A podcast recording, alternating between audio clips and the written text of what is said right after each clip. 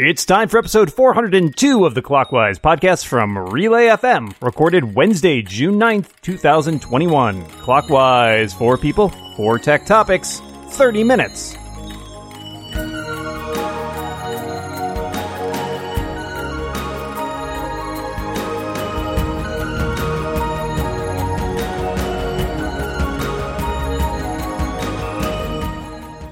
Welcome back to Clockwise, the tech podcast you can use as an egg timer. If you're making three subsequent batches of eggs, anyway. I am one of your hosts, Micah Sargent, and I'm joined across the internet by my good pal, Good Bud, and, oh, I've already said Bud, but he's also my dungeon bud, E. It's Dan Moren. How you doing, Dan? Ding! I think my eggs are ready, Micah. I gotta go. So, Oh no! That's a short I- egg timer. what a what a terrible way to start my egg timer right when we're about to do a show.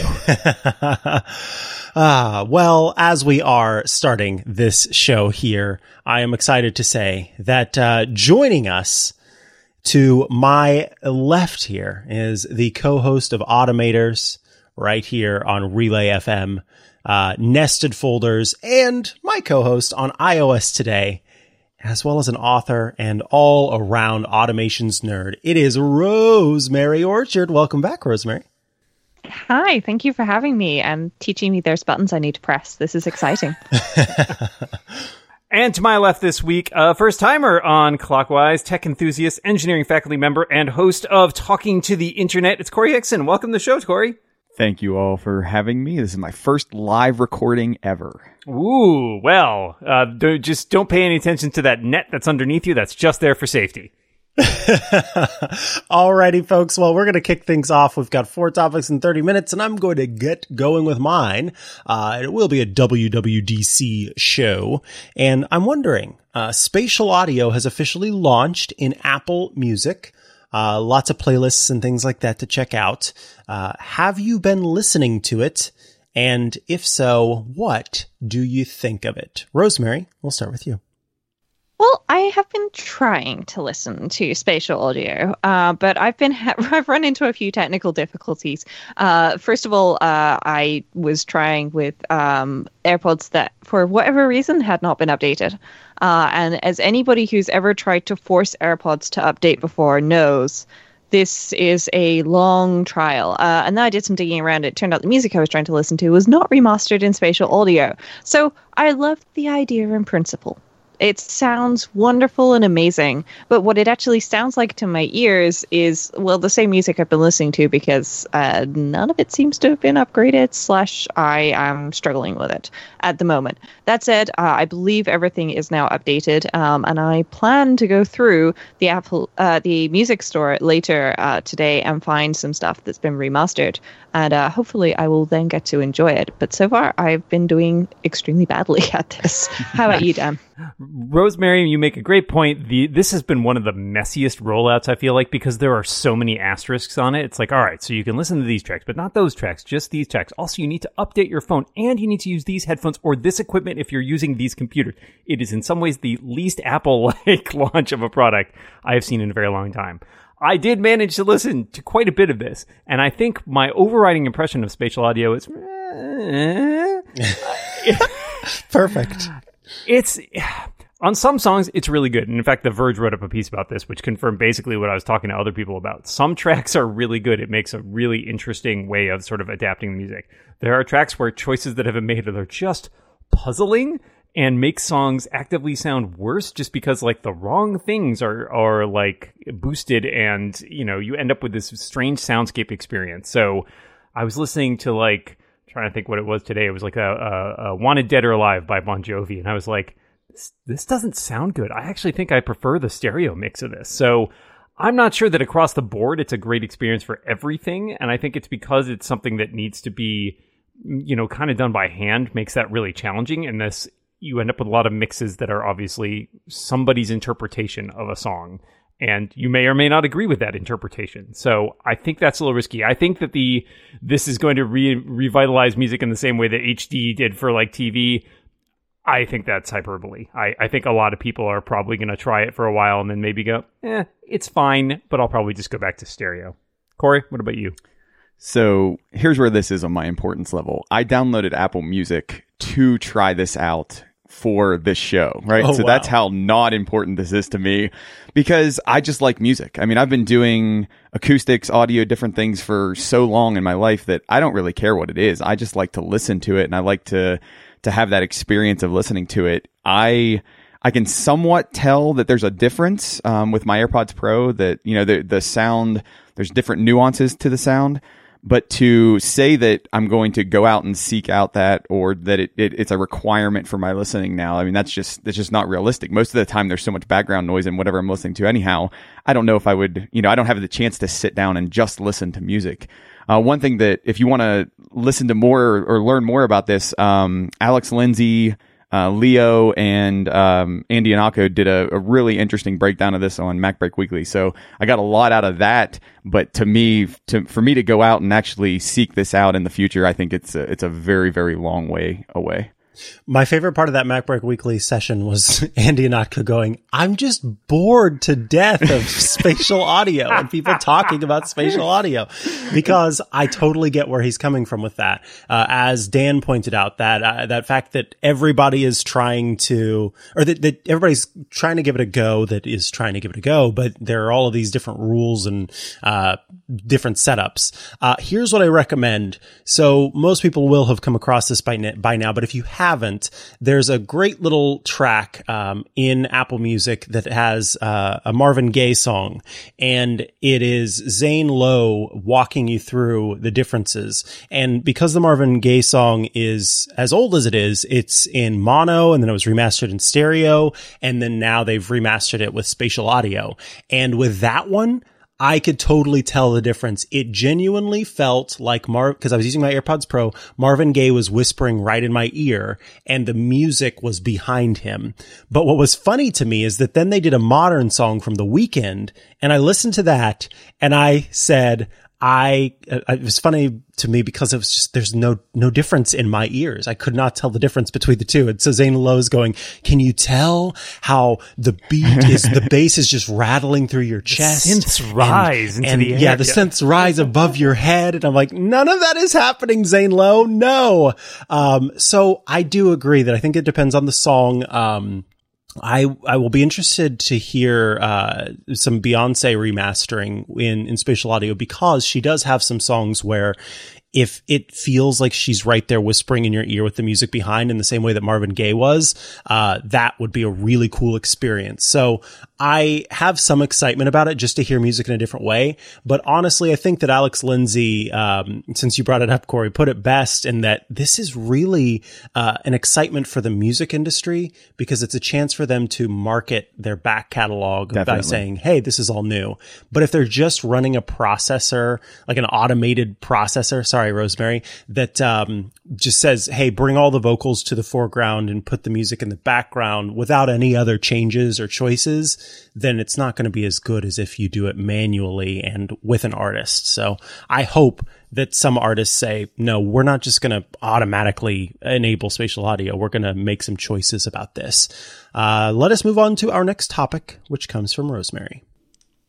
Well, uh, I apologize to all of you who were deafened on Monday when uh, they said that Shortcuts was on the Mac. I did scream very loudly. um, so uh, I'm curious are you going to use it? Are you excited by Shortcuts on the Mac? And of course, what was your favorite new thing from WWDC this year? Dan? So I can't pick shortcuts for Mac as my favorite new thing. Is that cheating you're, in you're this case? allowed to? You're allowed Okay. to. We can share. I think it was the one that jumped out at me the most, mainly because I, though I am not as much of a uh, automation expert as Rosemary or our friend Matthew Cassinelli, I do like shortcuts on iOS a lot, and I've gotten a lot of use out of them. And then every once in a while, I've tried to do something like that on the Mac and been like, why is this so hard. Uh, and I've used Automator and I've used AppleScript and I've used shell scripts and Keyboard Maestro and all of this stuff, but it's always just so frustrating to think about that by the time I've invested all, all this energy into it, I just like give up. So I'm really hoping that Shortcuts for Mac means that I'm going to be able to take advantage of not only some of the iOS workflows that I already have, but also things that I want to automate on my Mac exclusively. Um, and I know uh, my colleague Jason Snell said he ran one of his iOS shortcuts on the the beta, and it just worked. It just worked. He's like, I didn't have to change literally anything. I was like, well, that is exciting because to me that means there's a possibility that a lot of the things that I am already using to automate my life on my phone or on my iPad are going to seamlessly make that jump to the Mac. So yeah, I, am really excited about it. I think it's the thing that I'm kind of most excited about about checking out when uh, when I eventually install the betas because let's all agree that's going to happen sooner or later. Corey, what about you? So uh, I'm very excited about this, um, primarily because my brain works differently when I'm sitting in front of my Mac than it does when I'm in front of my iPad. So I've I've dabbled with shortcuts um, on the on iOS and on iPad OS and things like that, and it, it's fine. I, I, get things to work, and, and everything kind of does mostly what I want it to do after 19 different tries and fixing different things and following Rosemary's different guides and you know stealing as much as I can from her. Um, but I think I think my brain is going to engage in it in a different way when it's sitting in front of my Mac and it's sitting in front of me. So yeah, I'm very excited about it, and I'm excited to see what new things it can do, right? So like Dan was saying, you know, Automator, um, I've worked with Automator before and Automator's very, very, uh, valuable and beneficial, you know, when you get the thing up and running and you get it to, um, the thing that you want to do, uh, doing exa- exactly what you want it to do. And I'm excited to see what that'll open up with the new technology, the new hardware, um, and how those things. It was not my favorite thing from WWDC this year, but my favorite thing is coming when it's my turn for the topic. So I'll, I'll pause and hold that for you. So, uh, Micah, you're up. Honestly, Rosemary, this is a very tough question uh, because I think there's there's so much, and I I do have a, a special place in my heart with shortcuts uh, on the Mac because it makes me feel closer to you and to Matthew.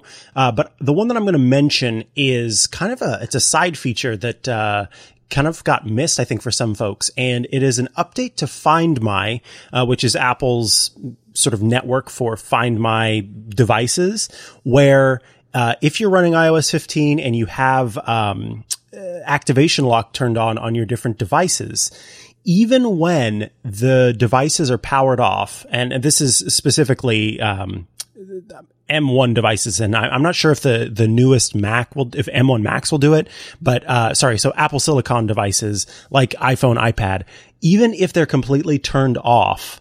Uh, or erased, you can still use the Find My network to locate your devices.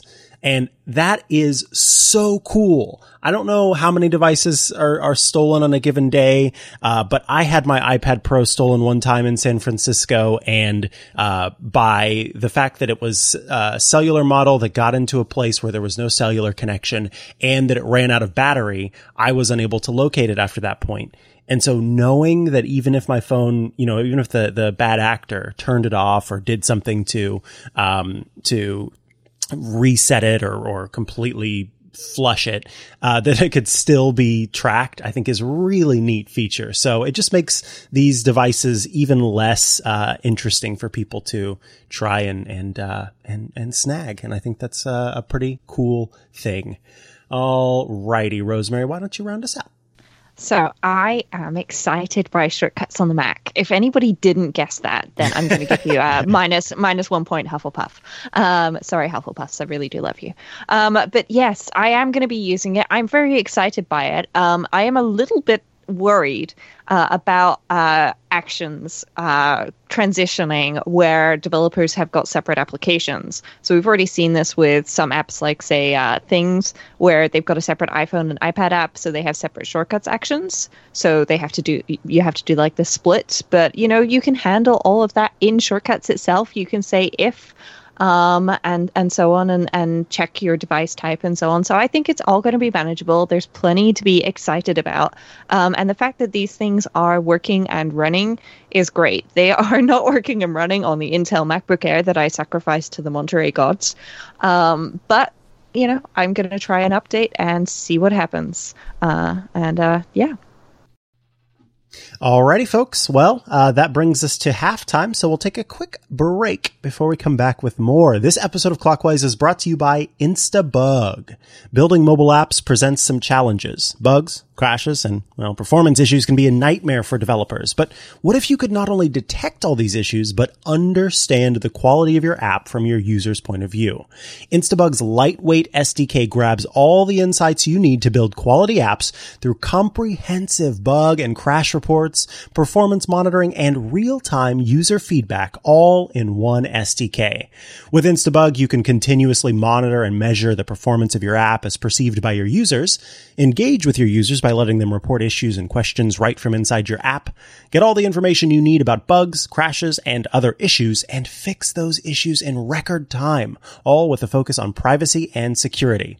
And you don't worry about the hassle of switching to a new tool. It only takes a minute to integrate Instabug into your app and it fits right within your workflow with support for Jira, Slack, Trello, GitHub, Zendesk, or whatever you use to handle issues. Join more than 25,000 top mobile developers around the world who use Instabug to ship high quality apps. Go to try.instabug.com slash clockwise. That's try.instabug.com slash clockwise. And our thanks to Instabug for their support of this show and Relay FM. Alrighty, Dan, tell us about your topic. So Apple spent a lot of time talking about SharePlay, which is a big new feature related to FaceTime and also has an API. Seems like has a lot of potential. This ability to do other activities with people while you're on a FaceTime call. But my question is, is it something people will actually use? Will it convince you to use FaceTime more if you don't already? Have you used any of those other like watch together features that some of the streaming services have debuted in the last year? Corey? So I think it will convince me to use FaceTime more, but that's mainly out of convenience, right? So um, I think they're getting to feature parity or maybe slightly under feature parity with some of the other um, services or some of the other applications that are out there. And I think reaching that parity or close to parity will just make it more convenient because it's right there. It's on my phone, right? I can I can use that naturally with the folks that have FaceTime. What I'm very very interested to see is how this API integrates and when the rubber meets the road, you know, do people adopt the API? How well do they adopt the API? How well does Apple help them adopt the API? And like, how useful is all of that? Your last part of your question here is, um, you know, what other watch together features uh, do you have you used before? Um, there's a there's a site online, right? Watch the number two and then Gether. Um, and I've used that before, you know, in my classes when when all the students were virtual and you know we're coming in together and trying to to watch a video or trying to to see a demonstration of something, uh, and that's been very very effective. So something like that, you know, if if it's done well, what I worry about is I worry that the um, you know the ecosystem is going to be too small right? It's not going to engage with enough things that, that, are outside of the apple ecosystem. And that barrier to entry or that barrier for me to do what i want to do when i want to do it with only facetime or with only you know apple apple type ecosystem things. Um, I, I worry that that's going to be an issue. There are lots of different tools out there that do this kind of thing but they're all crud. With SharePlay, I really think this is a great idea because it will give people the chance to just, uh, you know, meet on FaceTime, which many people are already doing, and then also bring this in. And it's, uh, I've been watching a lot of the different sessions and, uh, you know, reading the, the, the documents related to this stuff and it's really well thought out. And so I, I'm really pumped about this. I think it's going to be cool. And, um, I think that, uh, that as other developers take advantage of it because it will also be used not just for like streaming media per se, but you can start to think about people playing games together um, as you make group experiences. So yeah, I think SharePlay is is going to be revolutionary. I mean, uh, I think you you've all pretty much covered it. I'm definitely going to be using this more because of convenience. You know, my parents only live 10 minutes down the road, but if it's 9 p.m. at night, I'm not going to drive 10 minutes to show my mom which button to click in messages um, and then drive home. A, that's just excessive and be bad for the environment. Um, so you know, I'm, I, I, I will be using it for things like that, and also when my grandmother gets in a bit of a tizzy, thinking she needs an authentication code for her Google account. No, grandma, you don't need one. Um, then um, you know, then I, I'll be able to walk her through that and actually see what's on her screen. And I know, you know, we've been able to do this with things like TeamViewer and stuff before, but it's been tricky uh, to get people into that. Whereas, you know, now, you know, we can do it through FaceTime, which I think is going to be just a lot easier. I've used Plex's Watch Together before, um, and that worked pretty well. Um, but it means that people need access to a Plex account and my Plex server. And, you know, it, it's then reliant on whatever it is that I've ripped from DVD um, to be what we all feel like watching, and my internet connection to stay up while we're watching it. Spoiler: it does not always manage to do that. I've been having problems recently, um, so um, you know it's it it would be good to, for this to happen. I'm really pleased to see Disney Plus is on board from the get go. Um, I think you know the more people that they can get on board, the fact that they have Ted Lasso, who doesn't want to watch Ted Lasso together? Everybody. Um, you know, this is it's all great. So I'm I'm positive that we're gonna see some great stuff out of this. So uh, yeah, it's it's gonna be good. Well, I'm curious. A lot of the reasons I think you folks bring up is kind of what resonated for me, like the adoption of it. Uh, the API is a big question. I think it, it, looks great, but it always depends on how many people adopt it and how many people are, you know, kind of want to do their own thing. I mean, sometimes streaming apps rewrite their entire video player instead of just using the standard video player for some reason that no one understands, and it goes terribly. Um, but I, I am tempted by this for a lot of the reasons, and I think it's because they made the API, API so general, so that as Rosemary was saying, you know, screen sharing and stuff like that, that's a huge part of this. In one of the sessions, they demo like a shared whiteboard that a bunch of people on a FaceTime call can be on.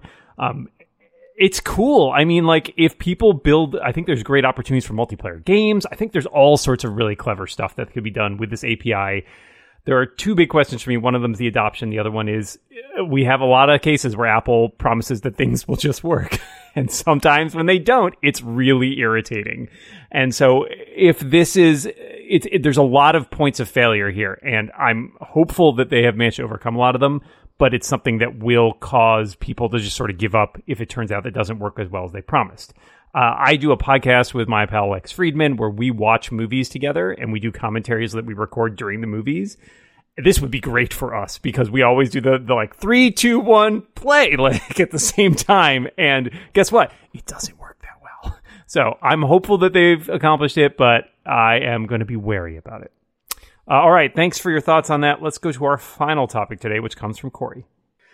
Alrighty, so this topic actually brings together a couple different things we've talked about. Dan mentioned about whether things work or not, and uh, Rosemary asked about her favorite new thing. So, Universal Control. Apple released um, or announced Universal Control at WWDC. Um, I'm wondering, do you think it's exciting? Do you think it's gimmicky? Um, do you think it's a cool demo and we'll see what it ships? Uh, I'm just interested in your thoughts. So, Micah, go ahead this was one of the things that really just blew my mind uh, when I saw it. So it is truly moving between different screens all in the same system. Like this is what they promise whenever you're part of the Apple ecosystem. This is what you want.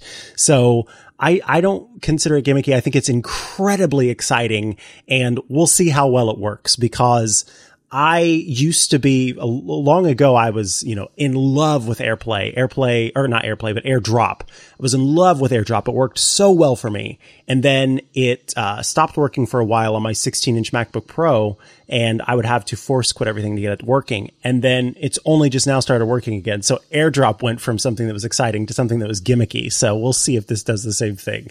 Uh, Rosemary, what are your thoughts?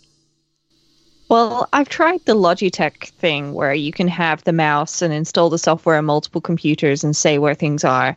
Um, and my Windows computer magically moves from the left to the right and then back again. And I don't quite know what is going on there.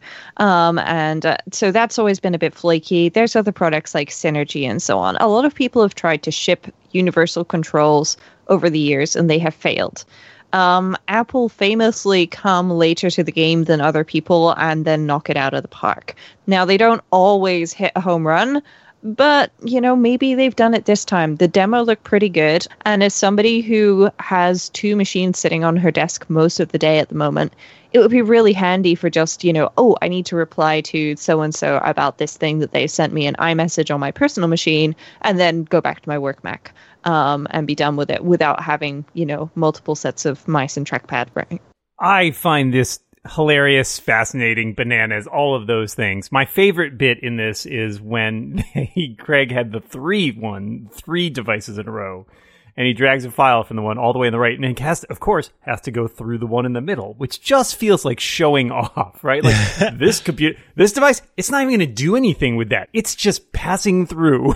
um, I. I cannot tell. I, I honestly don't know if this is just some ridiculously over-engineered uh, thing that they decided, well, we can do this, we should do it, or whether it has genuine utility. I, I just don't, I'm not sure. Like, I'm trying to think of use cases. I mean, I love the fact that according to the specs, like, you can be up to like 30 feet away from the other devices, which sounds hilarious. Like, you know, really looking forward to like my wife using the iPad like on the couch while I'm in the office. like, let me just go over and grab something.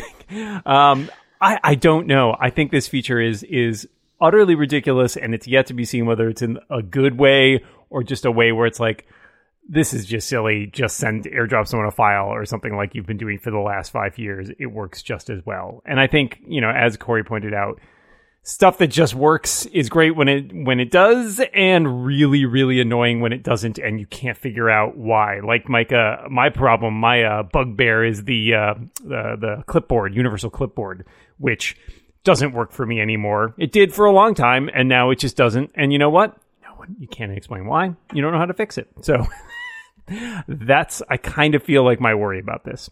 Corey, why don't you wrap us up here? So, I mean, exciting to me, but it does depend on how it works, right? And in my use case, and the reason where this I went wow in the, uh, during the keynote was if I'm sitting at a coffee shop and I have my laptop and I have my iPad, now I no longer need to carry an external keyboard, or I no longer need to have some thick case that has a keyboard attached to it, so I can use my iPad when it's make when it makes sense to use my iPad, and I can use my um, laptop when I when it makes sense to use my laptop. So that's that's feature number one.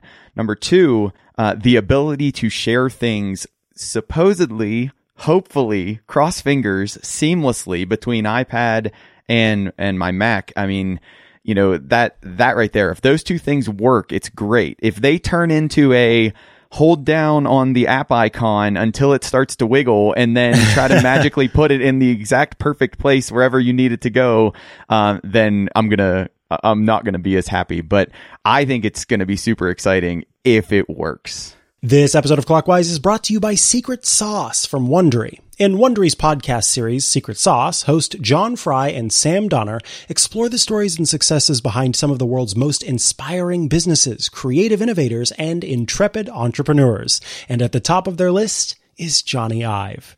As listeners of the show know, without the unstoppable partnership of Steve Jobs and Jony Ive, Apple would not be where it is today.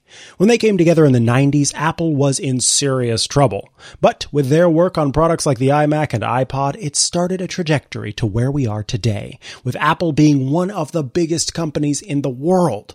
On the outside, they may have appeared to be an unlikely duo, but their sense of taste and design linked the two of them together to form an incredible partnership. The all new season of Secret Sauce breaks down exactly how the odd couple of Apple Computer came together and reached the pinnacle of success in Silicon Valley. One of the best things is kind of like sitting back and imagining these characters who are true, real human beings and hearing their history as you kind of form this, this image in your mind of what it was like and you kind of get to step in their shoes. It's a very uh, empathetic experience, which is really uh, kind of nice about these figures that you may otherwise kind of put up on a pedestal. Uh, you out there can do the same by listening to Secret Sauce on Apple Podcasts, Amazon Music, or you can listen one week early and ad free by joining Wondery Plus in the Wondery app. Wondery, feel the story. Our thanks to Wondery for their support of this show and Relay FM. All right, folks, quickly, I've got a bonus topic for you. Do you take physical notes, digital notes, or a hybrid?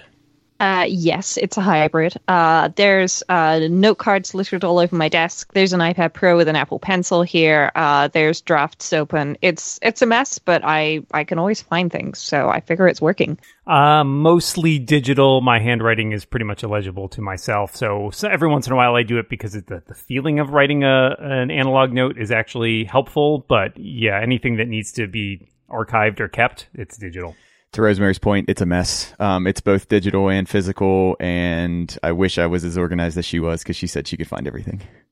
I'm also hybrid. Um, I have like field notes sitting on my desk and I definitely use that, but, uh, there's no rhyme or reason to what gets put where for the most part. So who knows, who knows when something will be made into a digital note versus a physical note. Um, all right, folks. I believe we are there. We are at the end of this episode of Clockwise. All that's left is to thank our incredible guests. Rosemary Orchard, thanks so much for being here today. Thank you very much for having me again. It was lovely to be here. And Corey Hickson, thank you for your clockwise debut. Come back soon. I hope to. Thank you very much. And Micah, that's all we have time for this week. But until next time, we remind everybody out there watch what you say and keep watching the clock.